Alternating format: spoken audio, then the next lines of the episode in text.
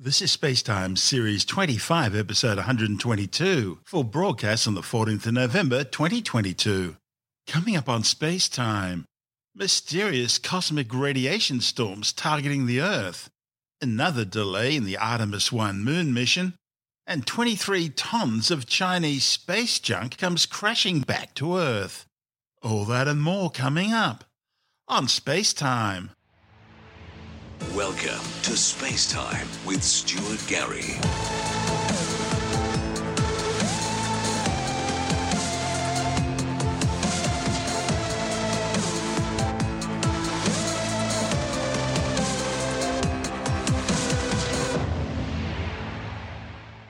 Mystery continues to surround a series of strange cosmic radiation storms which have been pummeling the Earth at regular intervals for thousands of years. The huge bursts of cosmic radiation are known as Miyake events, but their origins remain shrouded in mystery. Now, a team of scientists have shed some new light on these unpredictable and potentially devastating astrophysical events, finding their signatures in tree rings. The study's lead author, Benjamin Pope from the University of Queensland, says these strange events have occurred approximately once every thousand years, but what's causing them remains unclear. Pope and colleagues applied cutting-edge statistics to data from millennia-old trees to find out more about these radiation storms.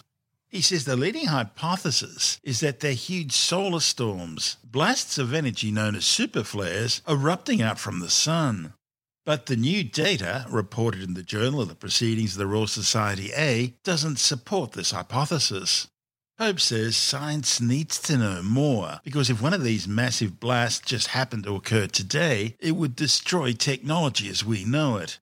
It would wipe out satellites, fry internet cables, and severely disrupt long-distance power lines and transformers.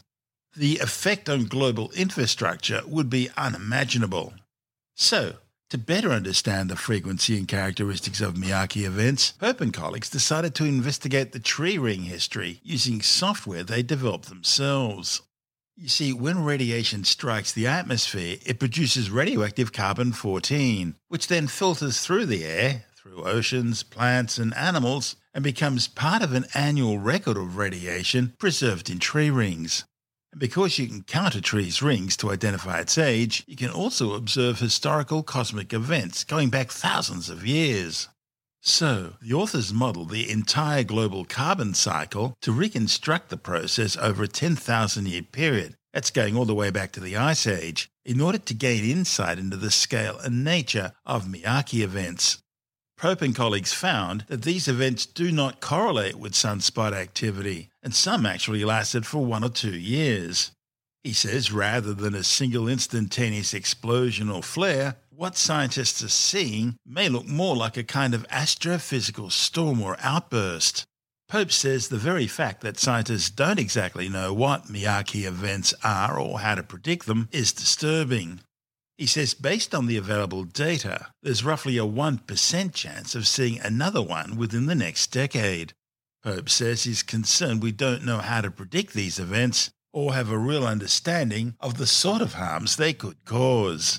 Six times in the last ten thousand years, tree rings reveal a huge burst of radiation striking the Earth, and we don't know the origin of it. And so my research is into trying to understand what these are and how we can predict them, mitigate any harms that they might cause, and use these to better understand cosmos and archaeology. So what are our best hypotheses regarding what's caused this sudden burst of cosmic radiation? So people have proposed that these bursts of radiation be caused by supernovae or gamma ray bursts, or maybe by magnetar bursts, that is, explosions on the surfaces of really neutron stars. Neither of those hypotheses really has a lot of support. I mean, people have proposed Earth being struck by a comet enriched in carbon fourteen. Again, not very likely. Most scientists think that these Miyake events are caused by giant solar, we call them superflares, much bigger than any kind of solar flare that's been ever observed on the sun in the technological era, but as large as has been observed on different stars, using space telescopes. So we've had some big solar flares that have occurred yeah. close to the technological era. I'm talking about over one hundred years ago with the Carrington event. Mm. Is that the sort of thing, or does that qualify? Yeah, so the Carrington event occurred in eighteen fifty-nine. It was really serious, caused aurorae all over the world, but it also blew out telegraph wires and caused huge deviations in the Earth's magnetic field. If one of these occurred today, it could be very disastrous for power grids and for the internet and for satellites, but it produced almost no recorded record of extra radiation striking the Earth. In fact, the, the best estimates are that the, the original Miyake event to be discovered, the one in seven seventy-four A D, would have been at least eighty times bigger than the Carrington event. And so this, this would be sort of unimaginably larger than the biggest solar flares that have ever been recorded, which are in fact enormously larger than the biggest ones we've observed in recent decades. How do you even know they happened? Um, it all comes down to tree rings, right? And so all the trees in a particular region have pretty similar growth patterns. A good year for an oak in one part of Europe is usually a good year for an oak in another part of Europe. And so trees have these light and dark, thick and thin patterns of rings, right, that are laid down annually in their growth season. Now, one tree in the same species and region has pretty similar patterns to another. So you, what you can do is this. You can daisy chain. Suppose you cut down a three hundred-year-old tree today. You probably shouldn't. Probably quite valuable. I was valuable about, to say, I was about to say that. But suppose you did, right? Then it would have three hundred tree rings, right? You can count all the way back to the, the year in which the tree was seeded. Now, suppose you found in an old building a beam of wood. This is this is quite often how it happens. Or you found in a bog a preserved tree that had fallen in. That's another of the ways that you get these ancient samples. Well, you can count its tree rings, and then you find that the last hundred years of its life is a very similar pattern to the first hundred years of life of this modern tree. And so now you know that those were the same years. And so you can now go from three hundred years going back to maybe five hundred years going back. And in fact, what you do is you daisy chain these all the way back to the end of the last ice age when the slate really gets wiped clean. And there's these huge libraries at some universities like Cornell where they have enormous collections of, of tree rings. You have a whole science of what's called dendrochronology. That is getting absolute dating of archaeological tree ring samples. And people are really good at this. People have got libraries of different species and regions to match patterns. They call it wiggle matching in order to be able to, to accurately register one against another. So you can request a sample of trees from, you know, seven thousand years ago, and they exist. And so this is really good for a lot of reasons. But one of the things that's particularly exciting is it can be used as a record of radiation striking the Earth. So these tree rings provide an archive of the radiation striking the Earth. And the reason is this, because tree rings incorporate carbon, as do all organisms, and a, a minute fraction of carbon in the uh, in the sort of the biosphere is radioactive carbon fourteen as opposed to stable carbon twelve isotope. And so carbon fourteen is produced when radiation strikes the atmosphere and causes nuclear reactions with nitrogen, the bulk component of the atmosphere. And it produces carbon fourteen, which in very small quantities filters through the atmosphere and oceans, plants and animals, you and me, through the whole carbon cycle. And it gets lost, among other things, in tree rings. And the ratio of carbon fourteen to carbon twelve in the year of the tree ring being laid down is therefore preserved. Some of it radioactively decays, but you know the exact year of that tree ring. And so what's really cool is you can therefore infer production rate of carbon fourteen from this radiocarbon as a function of time that tree rings tell you. And it tells you all sorts of things. You can see the eleven-year solar cycle in there. The reason is that when the sun has lots of sunspot activity, it's got a strong magnetic field, and the strong magnetic field actually shields the Earth from cosmic rays. These cosmic rays produce carbon fourteen. So strong sun means low carbon fourteen production, whereas a weak solar magnetic field means more. So sometimes you actually also see what's called the grand solar minima, like the Maunder minimum or the Dalton minimum that have occurred historically recently, where uh, you see a rise in radiocarbon production over some years because the solar magnetic field is so weak. You also see the same thing with the Earth's magnetic field. When the Earth tries to go through one of these geomagnetic reversals, you can actually see that in tree rings. You see a, a rise in radiocarbon as the Earth's magnetic field gets weaker. So, so, so far, so good. You see sometimes dips where there's big volcanic eruptions, where it dumps a lot of old dead carbon into the atmosphere that dilutes carbon fourteen. But you also see these Miyake events, which are sudden single-year rises of, of huge amounts of radiocarbon, several ordinary years' worth of production being delivered all at once. And we don't know what they are. It's a mystery. Yeah, no, it's it's really, um, I mean, it's not a complete mystery. People have done the numbers and it sort of plausibly works out for being caused by the largest kinds of super flares that we sometimes see on other stars. But we don't have a lot of direct evidence yet. So so that's where, sort of where I come in. I'm not an archaeologist. I like archaeology. I think it's cool, but I'm I'm not out there digging up tin cups. I'm an astronomer, and I'm really interested in stellar flares. I've recently been working on flares from M-dwarf stars, red dwarfs, using the Tess Space Telescope. And so I was interested in this, this unique record of long-term solar activity. And in the problem that there was a lot of plausible evidence that these Miyake events in radiocarbon record and tree rings, tree solar events, but there wasn't a lot of conclusive evidence, in my view, and in, in the view of a lot of people. And what I had to do was to set out to, to prove, using the largest ever statistical analysis of these data, that this was the case. And so what we did with our team, we, we had these amazing undergrads, so brilliant. Qingan Zhang was the first author of the paper.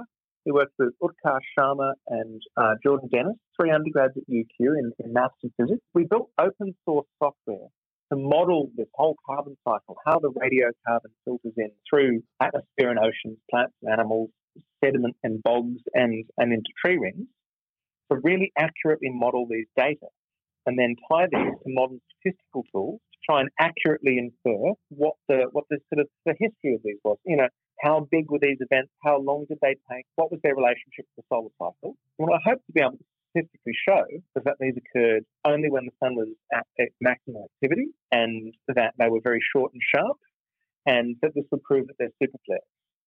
Now, what we actually showed is not really quite that. We didn't rule anything out, but actually a couple of the events seem to take a couple of years, or at least the tree ring data seem to, to show a slower response than can really be accounted for with our current knowledge of how trees grow and how the carbon cycle works. But actually it could be some weird weather, climate sort of stuff going on, uh, or it could be sort of stored sugars in the tree rings, or or um you know uh, systematic uncertainties in how the tree rings are cut up. So, so there's a big uncertainty there. And they also didn't occur at the peak of the solar cycle. One occurred at the peak, one occurred at minimum, one occurred halfway between, which is again not to say that they're doesn't definitely that just not. Totally, doesn't yeah. that just totally destroy that hypothesis then when, when they're occurring all yeah. over the place like that? Yeah, it's sort of it's a bit concerning. It's small number statistics, right? So you get big solar flares, even at solar minimum. So solar flares are about four times more likely at maximum than minimum, mm.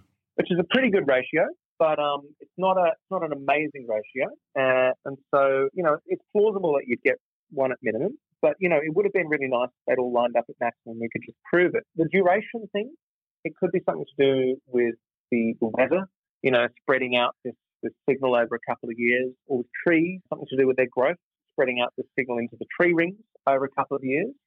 Or it could be because the event itself is intrinsically long. You know, maybe it's a storm of many solar flares, or maybe it's something like these grand solar minima but shorter, or something like that. The thing that will really clinch that is complementary evidence from ice cores, where you also get, at the same time as carbon fourteen is produced, you get beryllium and chlorine, beryllium ten and chlorine thirty-six isotopes, and they get rained out pretty promptly. They don't go into the whole carbon cycle thing. And you can pick them up in Antarctic and Greenland ice. And so there's a team at the Australian Nuclear Science and Technology Organisation, ANSTO, in Lucas Heights, South Sydney, who've been trying to do exactly that, of get really accurate measurements from Antarctic ice cores.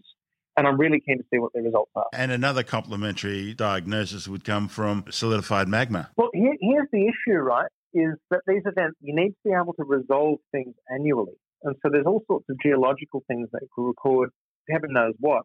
But unless it records an exactly annual signal, or, or shorter annual or something, but something where you get really good timestamps, it's no good to it. So tree rings are good because they're annual growth season. Ice cores are laid down in the annual seasonal cycle of Antarctica or Greenland.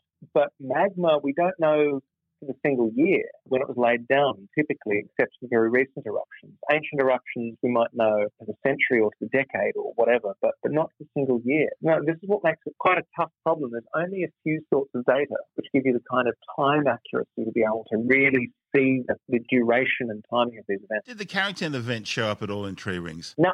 No signal at all. That's, that's something that's always disturbed me. I mean, the estimates say that these things were one hundred times bigger than Carrington, like eighty times bigger than mm. Carrington. But it's weird that we have no direct evidence that solar particles produce these events. Now, I'm not I'm not getting on some high horse saying, you know, listen to me, um, Galileo was wrong. You know, you know, you know what I mean. Um, yeah.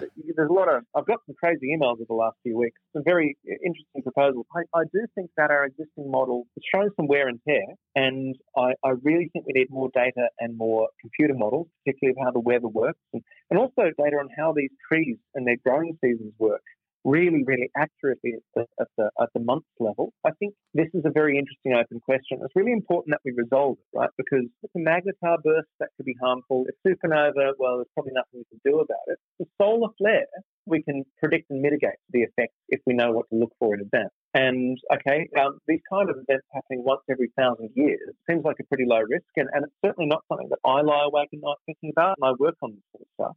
But as a society, it's something that we should have a contingency plan for, because once in a thousand years is a one percent chance per decade. And so I think I think we do need plans for, you know, what if something could cause billions of dollars damage at a one percent probability per decade? That's actually that's actually pretty concerning. And so what we need is more data and, and better models in order to actually say, are these Miyake events super flares or or what are they? So we see super flares from M-dwarfs, from red dwarfs. That's pretty common, yeah. But that's understandable because of the internal structure of those small stars. Mm. For a star like the sun, very, very with, radi- with radiative and convective layers as well, then it's a very different sort of structure. But there have been occasions, I understand, that we have seen G-type stars that have mm. sparked super flares. Yeah, so this is sort of a very active topic of research.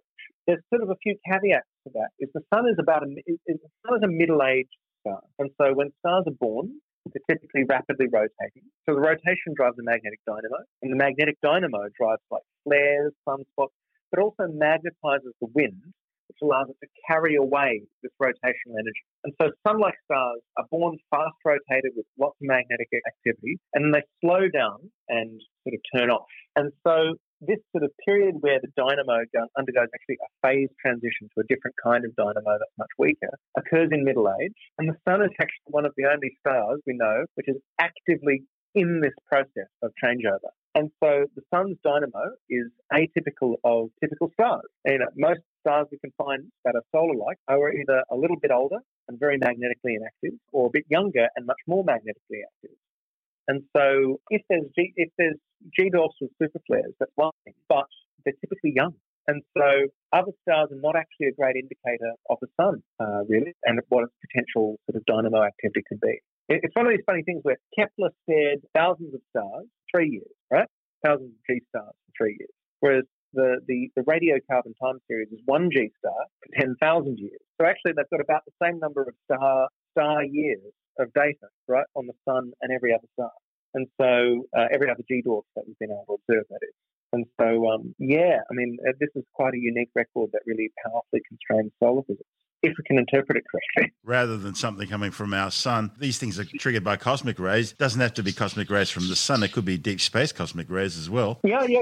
I, I, I love the idea that it's a magnetar burst. It'd be really fun. It's, there are no magnetars that are known that are close enough to, to really have this effect on us. But it's like, it's a pretty cool paper uh, proposing this. And we saw nothing like this when Supernova nineteen eighty-seven A happened. So there's no. no, because although we saw photons from that thing, it's actually the neutrinos which hit us first, of course, because these things are actually neutrino explosions, not photon explosions. There, there, there was nothing untoward there. So. so I've checked really hard on supernovae with, with my colleague who is the, the lead archaeologist on this paper, Mike D, who's a Kiwi guy in Groningen. They've done a lot of work on this, and we've done a bit of work with them where we looked at all the known historical supernovae. There was the Crab supernova, and there was Kepler's supernova, and Tycho's supernova, and stuff like that, right? And uh, there was maybe a, a there was a Gesar reported by Chinese astronomers in one eighty-five A D. It's not clear if that was a supernova, but it might have been. And so we looked for radiocarbon evidence in the years of those supernovae where you saw a radiocarbon sort of tick.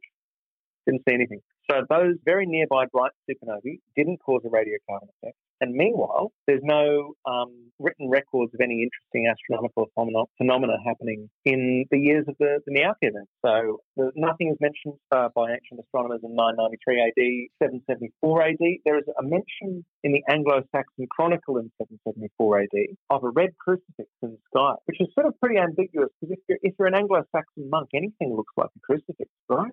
Uh, all this all this says is they saw something in the sky, and it's really unclear how to interpret that. No one else reported anything interesting that year either. And that's it, Sage. I think it really needs more research, because this is a potential threat to our civilization. I'm not, I don't want to over-egg it. It's a pretty rare threat. A lot of our listeners will still remember the Great Quebec Blackout from nineteen eighty-nine, so yeah. Mm, very much so. The, you know, uh, even big solar flares today cause blackouts, let alone enormous solar flares hundreds of thousands of times bigger. People keep saying, you know, well, you know, what's the big deal with a, a blackout for a couple of hours? And I tell them, well, it's not just a couple of hours. You've got to replace those transformers. You can only build transformers yeah. at a set rate. If you've wiped out the world's transformers in one blast, how are you going to replace those overnight? You're not. You're going to have to build new ones, and it's going to take years. Years and years. Mm, it would take years to recover. That's Doctor Benjamin Pope from the University of Queensland. And this is Space Time. Still to come, yet another delay to the Artemis one moon mission, and twenty-three tons of Chinese space junk comes crashing back to Earth. All that and more coming up on Space Time.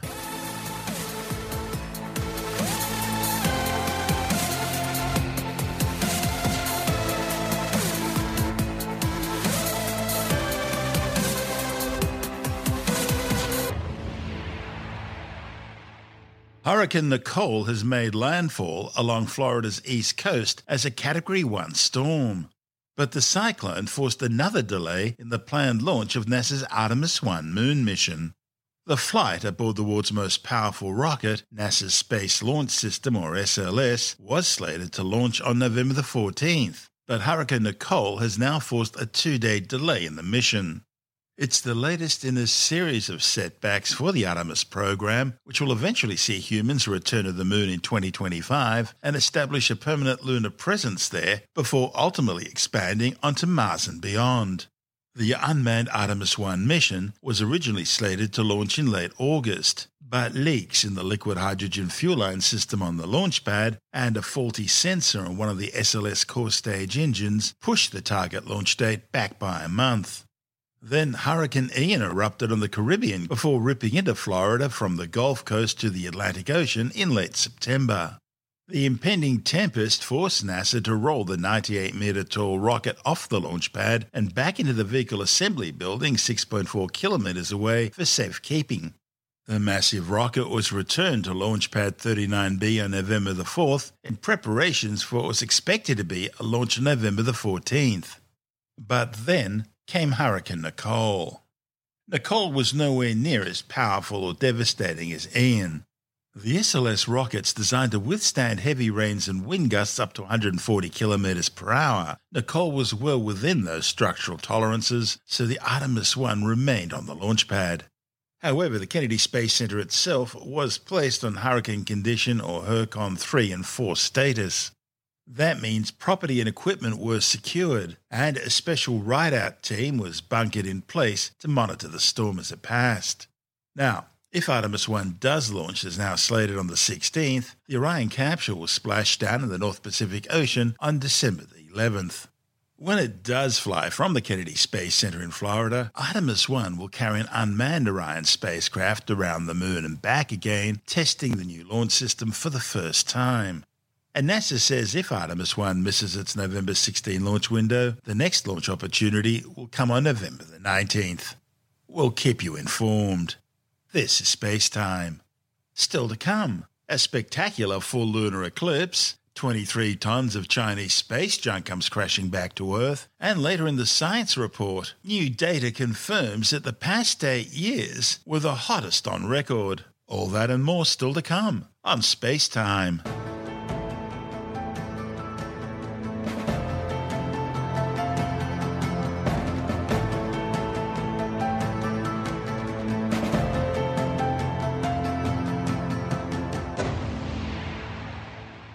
Well, in case you missed it, Earthlings over much of the planet have been treated to a spectacular celestial display with a total lunar eclipse turning the full moon a deep red. Lunar eclipses happen because the orbits of the Earth and Moon are both slightly tilted and elongated in relation to each other. So, occasionally, instead of passing just above or just below the Sun as usually happens, the new Moon appears to pass directly in front of the Sun, causing a solar eclipse. And the lunar eclipse happens either two weeks before or after a solar eclipse during the full moon phase, as the Earth's shadow passes directly over the moon, blocking out sunlight. But sunlight still reaches the moon, refracted through the Earth's atmosphere, and thus bathing the moon in a pinkish-burgundy hue, displaying all the world's sunsets and sunrises at once. Dust and vapour in the Earth's atmosphere further changes the colour, making it seem more pinkish or reddish. Last week's event was visible right across Australia, as well as North and Central America, most of South America, all over the Pacific Ocean, as well as New Zealand, and even into Asia. It was the last chance to glimpse the total lunar eclipse until twenty twenty-five. twenty-three tons of Chinese space junk has crashed back to Earth, splashing down in the South Central Pacific Ocean. The uncontrolled descent followed the launch of a Long March five B rocket from the Wing Chang Satellite Launch Center on Henan Island in the South China Sea, carrying the final module of China's new Tiangong, or Heavenly Palace, space station. The Long March five B's Y F seventy-seven liquid-fueled engines can't restart once they're shut down in orbit, and so mission managers simply allow the disused rocket to plummet back to Earth in a dangerous, uncontrolled re-entry. Other spacefaring nations guide their disused spacecraft towards a designated satellite graveyard position known as Point Nemo, an isolated region of the southeastern Pacific Ocean, far from any landmass or trade routes. Because of the uncontrolled nature of the Chinese deorbit and re-entry, people on the ground can't be warned in advance of impending danger. The violently spinning rocket body's orbit gradually decays as it encounters more and more of the Earth's atmosphere. The orbital decay comes from a reduction in speed due to atmospheric drag. However, the rate of orbital decay depends on the ever-changing density of the atmosphere, and that depends on the strength of the solar wind. All these variables mean the exact point of atmospheric re-entry can't be determined until, well, literally it happens. The spent rocket body simply bounces and surfs along the upper layers of the atmosphere, dropping deeper with each orbit until the final death plunge begins. And scientists can't be sure of when that happens until it happens. Scientists did issue a warning when they determined the rocket body could have been on its last orbit. Spain even closed part of its airspace in the skies above Barcelona for almost an hour as the Chinese space junk remnants flew overhead. The region of greatest concern was a wide area of the planet from North and Central America to large parts of Africa and even southeastern Australia. The United States Space Command finally confirmed the rocket re-entered Earth's atmosphere at four oh one a m, splashing down in the South Central Pacific Ocean. The problem is China's become a regular offender of these dangerous types of uncontrolled deorbits. In July, a spent Long March five B crashed into the Indian Ocean in the Sulu Sea between the Philippines and Borneo in another uncontrolled deorbit. And of course another Long March five B fell into the Indian Ocean off the coast of the Maldives in April twenty twenty-one in another uncontrolled deorbit and re-entry. That was seen by numerous witnesses, including members of the Australian cricket team. And in twenty twenty, huge chunks of Long March five B crashed back to Earth in the Ivory Coast, damaging a number of buildings in several villages. And it was pure luck that no one was injured. This is Space Time.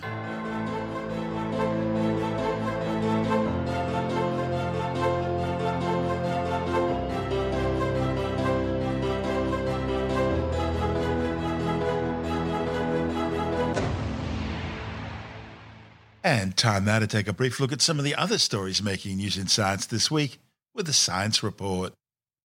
A new report by the World Meteorological Organization has found that the past eight years are on track to be the warmest eight years on record. The twenty twenty-two Global Climate Report also found that the rate at which sea levels are increasing has doubled since nineteen ninety-three. Worse still, The study shows it's risen nearly ten millimetres since January twenty twenty to a new record high this year. In fact, the past two and a half years alone account for ten percent of the overall rise in sea levels since satellite measurements started some thirty years ago. A rare triple-dip cooling La Niña means twenty twenty-two is likely to only be the fifth or sixth warmest year ever. However, this isn't reversing the overall long-term trend, and the report states that it's only a matter of time until the Earth faces yet another warmest year on record. New studies have confirmed that schools in the United States which removed the requirement to wear masks wound up having higher COVID nineteen transmission rates than schools which maintained a mask mandate. The report in the New England Journal of Medicine shows that the state of Massachusetts dropped a requirement for schools to wear masks in February twenty twenty-two, but not all school districts responded by removing masks, providing an opportunity for scientists to compare COVID nineteen transmission between masked and non-masked schools. The authors say that while transmission trends were similar across school districts before the change, forty-four point nine percent more cases per one thousand students were reported among schools that dropped the mask requirements in the first fifteen weeks, compared to those which mandated masks. More than six point six million people have now been killed by the COVID nineteen coronavirus since it was first detected near China's Wuhan Institute of Virology around September twenty nineteen. However, the World Health Organization says the true death toll from COVID nineteen is now likely to be over fifteen million, with some six hundred forty million confirmed cases globally. While the Lancet Commission, a panel of world-leading experts in policy and disease management, estimates the COVID nineteen death toll could be as high as eighteen million people. Scientists have found that a type of immune cell called a memory B cell becomes less effective with age. The study in the journal Cell Reports may explain why flu vaccines work less well among senior citizens compared to younger people. The authors tracked B cells in twenty healthy people after they were given a trivalent flu jab. Younger people developed an atypical type of B cell in response, and these cells derived from a particular type of cell precursor known as a germinal center precursor. However, the process was seen to happen far less frequently in elderly people. The studies suggest that the activity of both germinal precursors and memory B cells decreases with age, which may explain why flu jabs don't work as well among older people. People around Manchester and north of England have been treated to a bit of a chuckle with a local Fairfield Street billboard displaying a message which simply reads, "Psychic Wanted. You know where to apply." Tim Mendham from Australian Skeptics says a man simply walked into the company's advertising office and ordered and paid for the sign, saying a true medium will know how to contact him. This is a billboard. It was hardly exactly full of lots of information. It basically just said in very large font, "Psychic wanted, you know where to apply." So had no contact details, no phone number, no website, nothing at all. It's just saying that if you're a psychic, you know who to contact to reach this person. Now, the company that looks after the billboards and puts the signs up did not reveal who actually put it up. They're saying they thought it might have been a joke, but then they thought, you know, this person might have been seriously after a, a genuine psychic, if there is such a thing. But I also suspect that it might have been skeptics who put it up. Yes. No, well, they don't cost, it doesn't know how long. Honestly, I don't know how long it was up, but it got a hell of a lot of publicity around the world. So if it costs them, say, a couple of thousand dollars, which it could do, I mean, they've got to print this thing, which is what the company does for you. They, you print this thing, stick it up, glue it up, and then take it down after a week. But uh, it's not necessarily hugely expensive, a few thousand perhaps. And if you can afford that and you've got publicity around the world, you might consider that worthwhile. It's a jokey message. Yeah. Uh, how serious is the message? It has serious implications that we all know. If psychics could do this, why couldn't they just contact me? You know, why do they need all the information first? Well, the why do they, they even need to be told about it? They should know that automatically. Why do they need to put a billboard up? Exactly. Right. Oh dear, I know. It, it, it was a publicity stunt. That's why I tend to think it's actually, you know, it's obviously a skeptics group. I can't confirm that. There are skeptics groups in Manchester and that part of the U K who are very active and with a sense of humour. I know them. So whether it was theirs or whether it was someone individually making a message or someone genuinely wanting to find a genuine psychic. But the way they did it uh, implies to me it's it's a message billboard rather than a, than a serious um, advertising attempt. Anyway, it's a lot of fun. That's Tim Mendham from Australian Skeptics.